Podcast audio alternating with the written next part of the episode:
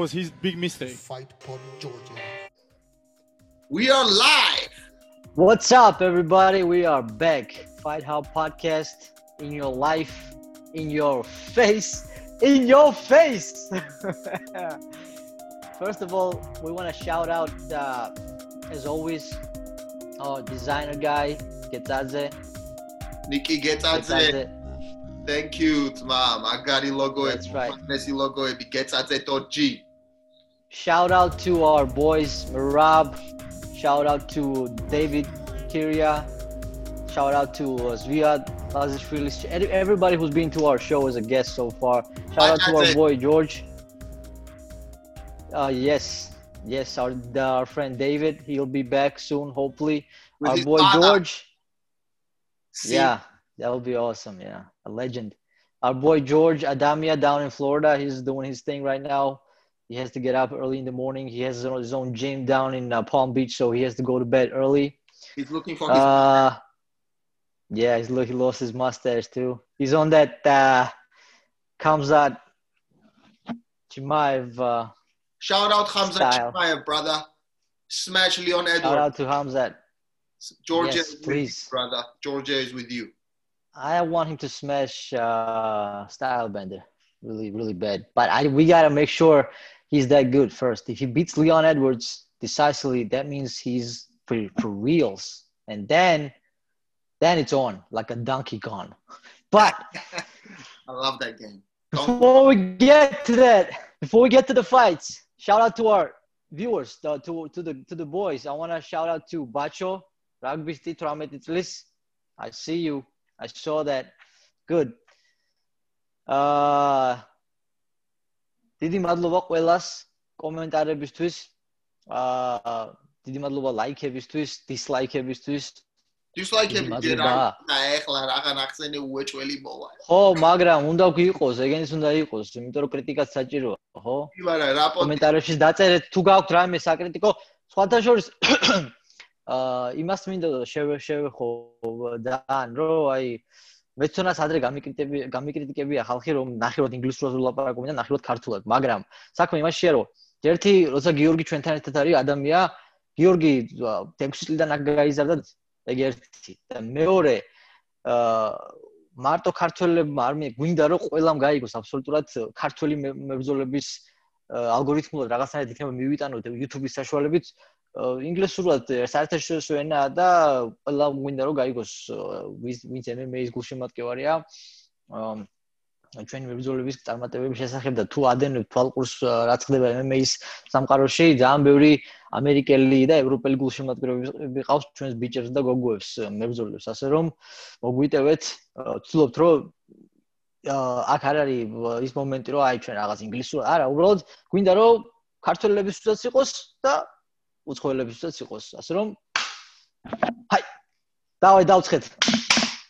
and one more thing i want to shout out to tango sepiashvili the boss and the owner and the head coach of mutant mma uh, first manager who ever got a georgian fighter into the ufc uh, he has his own brand, Mutant MMA. He didn't ask me to do this. Mark shout out Mark Ashwili, Lewan. Shout out to Makashvili and Tango's stuff, man. Tango's gloves, MMA gloves, the best, most comfortable, one of the most comfortable gloves probably out there right now. I've I've I've რა რა რა UFC-ს ხელთათმანები ჩამიცვამს და მივარჯიშია, მის პარინგია, მე შოგზე დამირტყამს. ევერლესტი არის ამასთან შედარებით იმენა ნაგავია რა. რო რომ ახსენდება ევერლესტის ხელთათმანებში, ხო? იმენა ხელები მტკიოდა ხოლმე მე შოქს რო დავარტყამდი ნახევარ საათი. UFC-ს ხელ UFC-ს ხელთათმანებს ვინაკეთებს ისე მომენტი everlasting UFC-ს აქვს ვიღაცასთან ხელშეკრულება, არ ვიცი ვინ აკეთებს. მაგრამ ეს არის ძალიან მაგარი, ძალიან მაგარი ხელთათმანია, კომფორტულია ხელი, არ ამტკივებია, არ შემიხვევია დღეს რო ვარჯიშობდი და მაინც არ ამტკივებია ხელი, ბინტი არ გადამიკრავს და კიდე არის ჯასტინ გეიჯის კოუჩი აკეთებს ძალიან მაგარ ხელთათმანებს თვითონ თავის ხელნაკეთი და ეგ მაინ ეგ მინდა რომ მაგრად შევიძინო არ მახსოვს რა ქვია. მაგრამ თენგოს ხელთათმანები მიუტან MMA-ის ბრენდი ძალიან მაგარია ვისაც გაქვს სურვილი რომ MMA-ის ხელთათმანები გამოიწეროთ ეს ყველაზე ну, ძალიან რეკომენდაციას უწევ მე რა პირადად. და რავი. The Georgian Tango. Tango lets me uh train and work out and spar in his gym and learn jiu-jitsu and kickboxing in his gym uh, for free just because he likes me. Was he born in US or Georgia? No, he was brought here when he was like three. So რომ ბრო ბიჭო MMA-ში დარბაში ვარჯიში ნებისმიერ დარბაში იღებს 150-დან 170 დოლარამდე თვეში. თენგოსთან მე ვარჯიში ვუფასოდ რამდენჯერაც გინდა მოდი, როცა გინდა მოდი, წადი, რაც გინდა იქ დაესწარი, რომელ კლასაც გინდა იმას. და ეხა კიდე ხო არ დაუწყებ იმას კაცს რა ეხა მოდი იქ და მესწარი და ესა და ესა რა ნახოთ მე ჯერ ჯერ გიორგა ვერ მოვიყვანე ხან სვამს ხან სადღაც არის ხან სადღაც არის. სანამ არ სანამ სანამ არ მოვერევი სანამ არ მოვერევი მე მგონი მანამდე არ მოვა. Personal friendship level goes uh, uh loyalty is everything for that guy. And he'll do anything for you if you're loyal to him so. ბიჭო მე თენგო ნახე ლევან ლევანი რო UFC-ში გამოვიდა მაშინ რა. და ინტერვიუებში ინტერვიუებში ვნახე რა he was the guy with lewan who was yeah who was yeah yeah who was talking to the journalist. translating. Yeah, yeah, he was talking to the journalist. Yeah. No. მე თენგო გავიგე. Yeah. თენგო პირველად გავიგე, როდის იცი პირველად პატარაობა, მაშინ პატარა ვიყავი აქ ნიუ-იორკში ახალი ახალი გადმოსული ვიყავი სხვა შტატიდან და მ აა სტროიკაზე მუშაობდი ქართველებთან რა. ხო და რო ვიცვლით და რაღაცა ეს ქართული ფოიზი ვინო ყანწები რამე და ღიპიები და ყველა გადმოყარეს ვიცვლი და მე ხა გავიხადე ფორმაში ვარ ხო ეხლა და რა შვებიო შენ სპორტსმენი ხარო და რამეო და მეთქი ხო ეგ მეთქი ხო აქ რაღაცა იქ აქ რაღაცები ხო და ჩემი ვისთანაც მუშაობდი მაგრამ ჩვენ ყავსო ერთი ქართული ვაკაური ქართულიო თავი დარბაზი აქ ბიჭო სავარიშებსო თენგო რამე ეგ და მაგათ წაგიყვანო თუ გინდან დაგაკვალენებო გაგაცნობ რაღაცა და ვეტყვიო რა და ხოდა მე რაღაცები მოხდა ეხა რა ვიცი. მე რაღაცები მოხდა რის გამოც არ გავყევი ბოლომდე ამ გზას მაგრამ აა ამასთანავე რომ მივედი თენგოსთან სახელი გვარი რაღაცა მითხრა და შენო შენო ისახა რომ მაშინ გოჩამ რომ მითხრაო შენზეო წლების წინ რომ მეთქი სად გაგახსენდა ჩემი დედაო მეთქი სად გაგახსენდა. რატო არ მოხვედიო მაშინ? აი მეთქი ძირითი მოსულიყავი ველოსიპედი მოსულიყავი 100 კილომეტრის ხარ დაშორებით ხარ ჩემი სახლიდან მაშინ სხვა დრო იყო ძმა მაშინ არ იყო ეგრე რა ესე მანქანები და აიფონები და ესე მისვლა მოსვლები ესე ადვილი არ იყო მაშინ რა მაშინ თან კრიზისები იყო ძალიან საშინელი და მაშინ ის რო არ იყო ინტერნეტში რო შეხვიოდი და არა ეგრე არ იყო wi-fi იყო უკვე მაგრამ აა Wi-Fi ახალი გამოსული იყო, iPhone-ი არ იყო ჯერ თად ისე switch შემოსული, აი ესენი ეს ინფორმაციის გავრცელებაც ეგრე არ იყო. მანქანამე არ მყავდა საბუთებიც არ მქონდა ჯერ და ის რა ამეღო რა ქვია, მართვის მოწმობა და Long Island-ში რო Long Island-ში ჩასვლა იყო ძალიან დიდი პრობლემა მაშინ პრობლემიდან რა. რომ სხვა სხვა ცხოვრება იყო. მაგრამ ეხა სხვა ცხოვრება. კაი, მოდი გადავიდეთ საქმეზე. მოდი, როგორ მოგეწონა გუშინდელი ჭუბები? აი, სიმართლე რომ ვიქრა გუშინდელი ჭუბებისგან მარტო ერთადერთი რაც მახსოვს არის main event-ი და co-main event-ი. და ერთ რაღაცას ვიტყვი და მე გაგაგზელებინებ შენ. main event-ზე გაგა co-main event-ზე chaos williams-ი რო ჭუბობდა, ხო? მაგის ნოკაუტით ისე ისეთი ნოკაუტი იყო, რომ ჩემ თვალში რაც არ უნდა გააკეთო, აი გინდა ქუდიდან ბაყაყი ან კურდღელი ამოიღო ძმაო, ეგეთ ნოკაუტს, ეგეთ სუფთა ნოკაუტს გინდა შემოტრიალდი ფეხი, სპინინგ კიკი გააკეთე, რაც რაც არ უნდა გააკეთო, ხო? ეგეთი სუფთა ნოკაუტი ძმაო. აი მაშინ რო იყო ხო გახსოვს ისა ფეხი რო დაუჭირა მას მას და რო შემოტრიალდა და სახეში რო გლიჯა ძალიან მაგარი ნოკაუტი რო იყო ხო გახსოვს ეგ ბაკლი ბაკლი ხო ბაკლი ბაკლი ხო ჯიგარი ხარ აა აი ეს ნოკაუტი იყო ყველაზე effective knockout I've ever seen bro I'm telling you I არ chance shortიდან it's not fancy but when you see it bro it's like ყველაზე it's it's the most explosive effective knockout you will ever see bro I don't care about fancy tricks I don't care about spinning kicks I don't care about anything when you can do that when you can do that you're a badass mother Have you have you seen uh, Mark Hound's uh, uh, walk off? Yeah, yeah. Yeah, yeah, yeah, yeah, yeah, yeah, yeah, yeah, yeah. But he's bigger. He's He's way bigger. He doesn't. Well, he fights bigger people too, and he can. it doesn't get any better than that. No, I gotta say that the knockout knockout was beautiful. I mean that he's boxing. He he must do a lot of boxing. He must do a lot of it because that that. Uh, that eh? shout out Goga Goga is, Goga is somewhere in Ohio. Yeah, Lashuli, shout out გუშინ ველაპარაკე კაცო. გუშინ რო UFC-ს მერე იმას უყურე მე კროფორდის ჭუბს, კროფორდი ჭუბობდა გუშინ ბოქსში და იცი? სინდი კროუფორდი როგორ არა შე? ტერენს კროფორდი შეჩო. აუ სინდიკოდი რა ნაშა იყო ისე გასაობს. You get back on the subject, dog. Don't do this to me, man. Come on. My wife's next door. I mean, Oh. next room. მაშოს გაუმარჯოს. What are you doing to me? მაშოს გაუმარჯოს, სინდი კროუფორდს გაუმარჯოს და to all the beautiful ladies in the world. აგიმარჯოთ. Yeah. აუ ჩაცალაჩი. რა ღვინოსვა მე? დაფერავს. საფერავი? ქართული? ო, აბა. საფერავი სადიშოი, ჩინეთში, ვიჯ? და ეს სპეკულიანტი, საიდან მოიძანა? მოიცა, მოიცა. ო. This. იყიდება?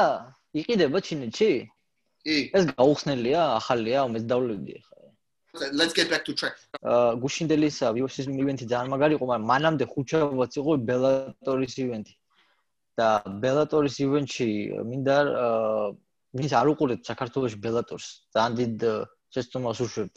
თუ MMA-ის ფანები ხართ და ძალიან ბევრს კარგავთ, დამიჯერეთ. აა, ბელატორს ყავს ერონ პიკ, არონ პიკო, მექსიკური წარმოშობის აა, ამერიკელი ბიჭი. აა ბელატორში ქონდა მაგას დებიუტი ბელატორიდან დაიწყო სხვაგან არ აქვს ნაჩხუბი და პირველი რამოდენიმე ჩხუბი წააგო რაღაც ახალგაზრდა 19 წლის იყო თუ 20 რო დებიუტი ქონდა და თავიდან უჭირდა ძალიან და ძალიან და მე შეიცვალა კემპი, შეიცვალა დარბაზი, ხა ნიუ მექსიკოში ვარჯიშობს კრეიგ ჯექსონთან და ჯექსონ იმასთან ვინკლსონთან, ჯონ ჯონსის ტრენერებთან რა. Aaron Pico is a fucking beast. I've been watching him for the last like 3 years. He's been uh, getting better. He he almost killed the guy. And he's he hits so hard. He hits so fucking hard and so clean. Oh wait. And he's a What's small guy. He he's Wait. 145er. He could be 135. He's like uh he's probably like Elias height, my height, but wide shoulders. You know, fucking beautiful left hook. He's got that nasty uh, he has a nasty left hook to the body. Oh my god, it's so good. თუ გაინტერესებს ახალგაზრდები ისეთები, ვინც მოდიან და რაღაცა მომავალი აქვს ტრანსპორტში, ყველას გირჩევთ ნახოთ არ- არონ პიკოს ჩხუბები რა, იმენა ძალიან მაგარია რა, ძალიან მაგარი ბიჭია და მაგარი მომავალი აქვს. ჩემი აზრით ბელატორში მოიგებს კამარს და UFC-ში თუ გადავიდა, ადრე თუ გვიან იქაც მაგარი მომავალი ექნება, არ ვიცი მოიგებს თუ არა, მაგრამ იმხელა ტალანტი აქვს და იმხელა პოტენციალს ხედავ მაგაში. სავსებით შესაძლებელია, რომ ბიჭო კარჩი ბელა რა არის, იცი? სოფლიო დონის sorry bo, uh, so uh, he has a world class striking his hands are fucking nasty and he has a world class level wrestling too. He has an official wrestling record. I checked it out the other day. He has a lot of he wrestled a lot of georgians. He lost to some of them. He won some of them. No way. yeah like I, he went to he went to junior uh, olympics or some shit like that. He's good man. He's good. Listen, who's the guy in Bellator? Uh, he's a British guy, real fucking show off. Oh, uh. What's that fucking guy's name? Ah, bu- Venom Page, Yeah. Michael Ven- MVP. Michael Venom, MVP. Yeah, he's a he's a Bellator version of uh, Israel Adesanya. He's a ripoff of Adesanya. Imagine imagine being a Adesanya's ripoff. Jesus Christ, that that must feel horrible. No, no, no, no, no. Uh, but he's been doing that for a while, man. MVP. Well, so has so has Adesanya. Have you seen when? Remember what Adesanya did to Costa when he dry humped him in the ring after the knockout? He did that in kickboxing before. Have you seen it? Adesanya. Yeah, I've seen it. It's not the first time he did that. ბიჭო, Fuck him. MVP არ არის ეგეთი მასტი, ხო? Hey, კაცო, ეგეც ეგეთი გამოყლებებულია რა. Showing off, showboating in fighting, it's okay. I'm telling you, when even when even during the sparring, sometimes I Mean, ro zogjer sometimes I trash I, I I talk shit to George sometimes I call him bitch all the time and then he, and then he punches me in the face. But it's okay. But it like when you but it, it, it there's there's there's things that you can do and you, you just you should never do. If one thing fought, you should never do if you fought with goga or if you fought with goga boxing standing how, yeah. how long do you think you would you would last? Boxing? Yeah only boxing. i wouldn't last a round Like if he wanted to go in for a kill, he would he could do not just me, bl- bro, anybody from the from our MMA guys around like who who's ever you know who's ever, who's close to his size and his weight. I mean, if you if you if we're talking about Goga today, yeah, I could do a few rounds with him, but if we're talking about Goga in shape, ხა ამან რო ივარჯიშოს ვეღარ ვეღარ იმუშავებს და იქ არის იქ არის ძმაო ჩათვალე რომ თავანია გასაგზავნი აი ეგრე შეხედე რა ის უეჭველი ის მაყუთი უნდა გაიგზავნოს. სხვა გზა არაა პროსტა შანსი არა გამიგე? მივედი ჩვენ ვიყავით ბუქინში ვიყავით მაგის ტრენერებთან მისული რა დარბაზში მივიყავით ვიყავით ის ლოპესი და ესენი იყვნენ და სასტავი მთელი რა ვისთანაც ვარჯიშობს გოგას გოგას უ მაგარ ბოქსერებთან ვარჯიშობდა სოფლიო ჩემპიონებთან და ასე შემდეგ.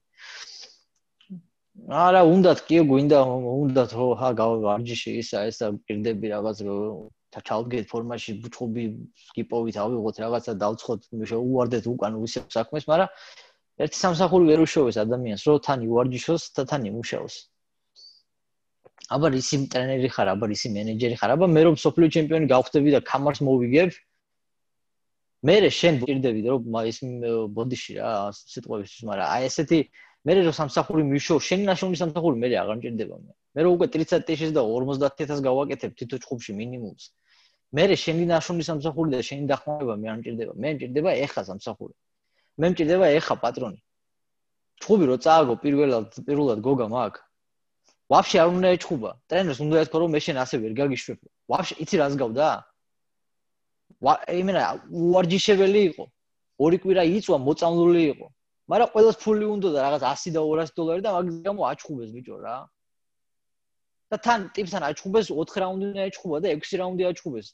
და ვეღარ 3 რაუნდი galახა ამან იმენა ცემა, მაგრამ დიდი იყო ის ამას იმან წონას არ ჩააბარა. და ეს დაიღალა უკვე მოწამლული, ნავამტყოფარი ისა ესა და პროსტა მე იმან უკვე ზომი და იმით ბოლო რაუნდები I'll just tell you one thing, bicho.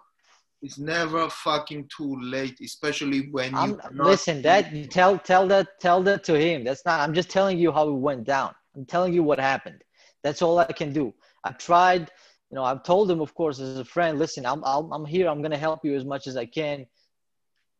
But, you know, he he just doesn't seem to be interested in it anymore. He's he's he's had it. He's sick of it. And that's it.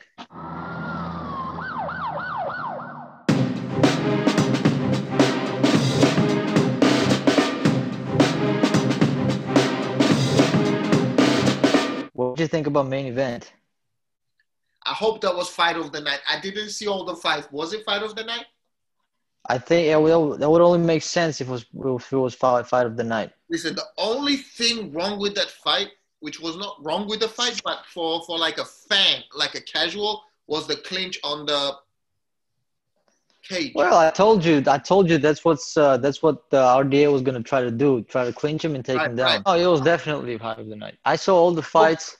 I hope so. Uh, Kirk, Kirkland looked really good against Allen. That was a good one. Uh, who else stood out there? Uh, all the fights were pretty decent, basically. good good fights, got a lot of finishes. But the main event, I mean, anytime Paul Felder fights, it's it's Five violence. rounds, bro. Five rounds. Yeah, yeah, he's, Wow. a tough guy. Paul Felder, dude. He's no joke, man. He took Yeah. RDA down. Did you see the takedown? Yeah, yeah, yeah, yeah. I, I was like shocked. Yeah, yeah, yeah. Listen, ბიჭო, აი ეგ არის, აი მე ხა მაგარი რითი რიც ხარზე ისაქნა გადარჩა ხუთივე რაუნდი ამ ჯგუფში. გამძლეობის ხარზე ნიკ დიაზი და ნეი დიაზი მთელი თავის კარიერა თავიანთი გამძლეობის ხარზე გაიტანეს მთელი კარიერა. აა ანუ მარტო გულზე და ცეცხლზეც არ არის, რა თქმა უნდა ეგ უნდა გქონდეს, ეგ თუ არ გაქვს, რაც არ უნდა მაგარი ნავარჯიშები და გამძლეობა გქონდეს, ეგ გული თუ არ გერჩის, რა ვერიზა, მაგრამ მაგასთან ერთად ბევრი მინახავს ბიჭები გული ერჩით, მაგრამ გამძლეობა იმდენად ცუდი აქვს, იმდენად არასწორად ვარჯიშობენ, იმდენად არ უარდათ კარდიო. რომ ეხა რეილონგო ამბობს ხოლმე ca- uh, fatigue makes coward of men ამბობს რა და მართალია. დაღლა ადამიანი გმირს კაც, ვაშკაც აქცევს მხდალად ჩხუბის დროს.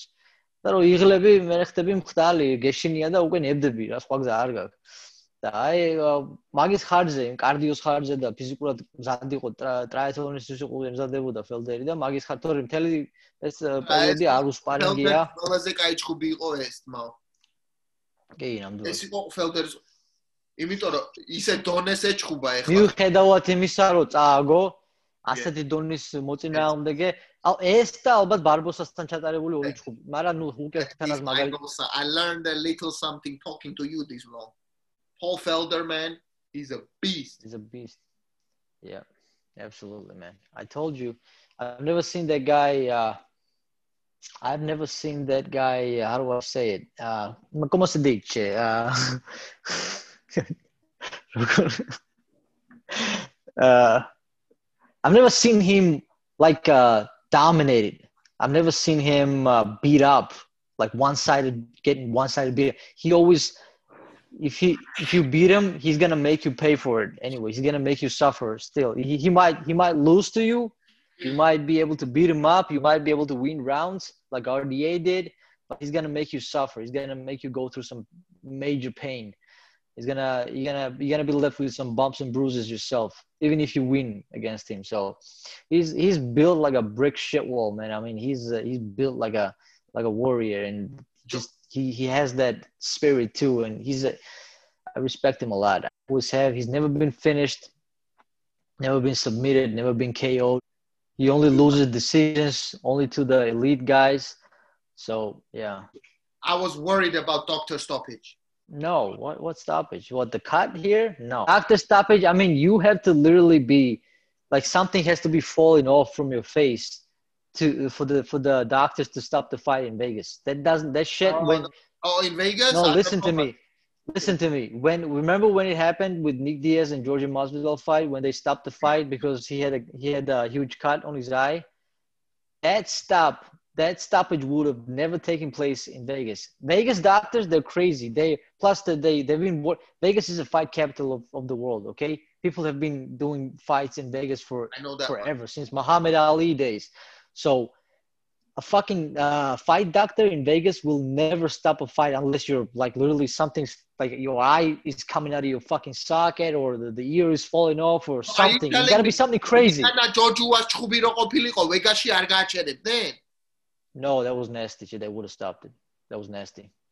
That was nasty. Dude, that that's what I'm talking. That was nasty, bro. I, I, mean, I get goosebumps just thinking about that fucking cut. That was ooh. It's on the nose. I mean, if that get if that if that cut is like somewhere else on on the eye or somewhere else. Vaseline яриएगा vaseline. What do they? Okay, vaseline susmen. Vaseline susmen. Vaseline Τα ρογάμο της μέρε, τα κίδερο μότης σύσχλη. Μάση να τσέρε μπεχόμε του του άσχημι της.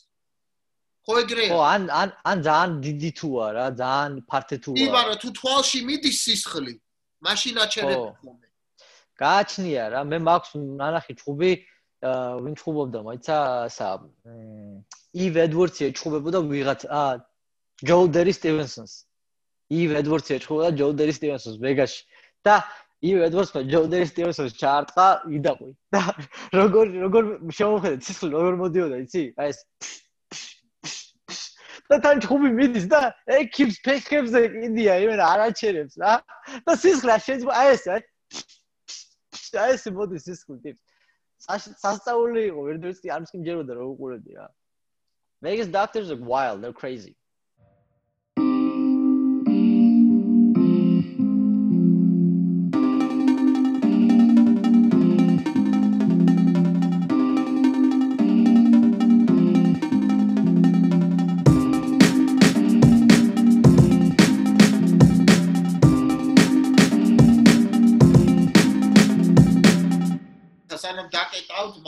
შოუს რითი დაიწყეს ან მივედით და რითი ვამთავრებთ ეგ თქვი მაშინ. ჯერ სადღაც დამთავრება ეხა მთელი ეს თვე იქნება ბილდაპი და ემოციების ზღვა გვექნება ყოველას 5 დეკემბრამდე ესე იგი რაღაცა სასწაული დაგვემართება კულმინაციამდე მივიღოთ 5 დეკემბერს. შენ ძალიან დიდი რაღაცა დაგავიწყდა. უძლიერესი fight news ურამ კუთათელაძე versus ადამუწყებია დენია That's not official yet. მომისმინე, მომისმინე Dana White-მა, Sean Shelby-მ და დანარჩენმა იქ ბიჭებმა სასტავმა თუ არ მოგიტანეს კონტრაქტი და არ შემოგთავაზეს ოფიციალურად ჩხუბი, ხო? შენ Twitter-ზე გინდა მასაკენი დაეთანხმე, გინდა არ დაეთანხმო, გინდა Twitter-ი დუმილ they got to bring you a contract. They don't give you a contract and make it official and have you sign the dotted line. Your tweet don't mean your tweets mean fuck all, okay? Jeremy Stevens.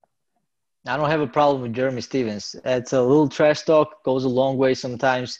As long as you're not going to be a punk like Cody Stemmen and say whatever the fuck he's from and insult the whole country, I'm cool. I used to like Cody before that.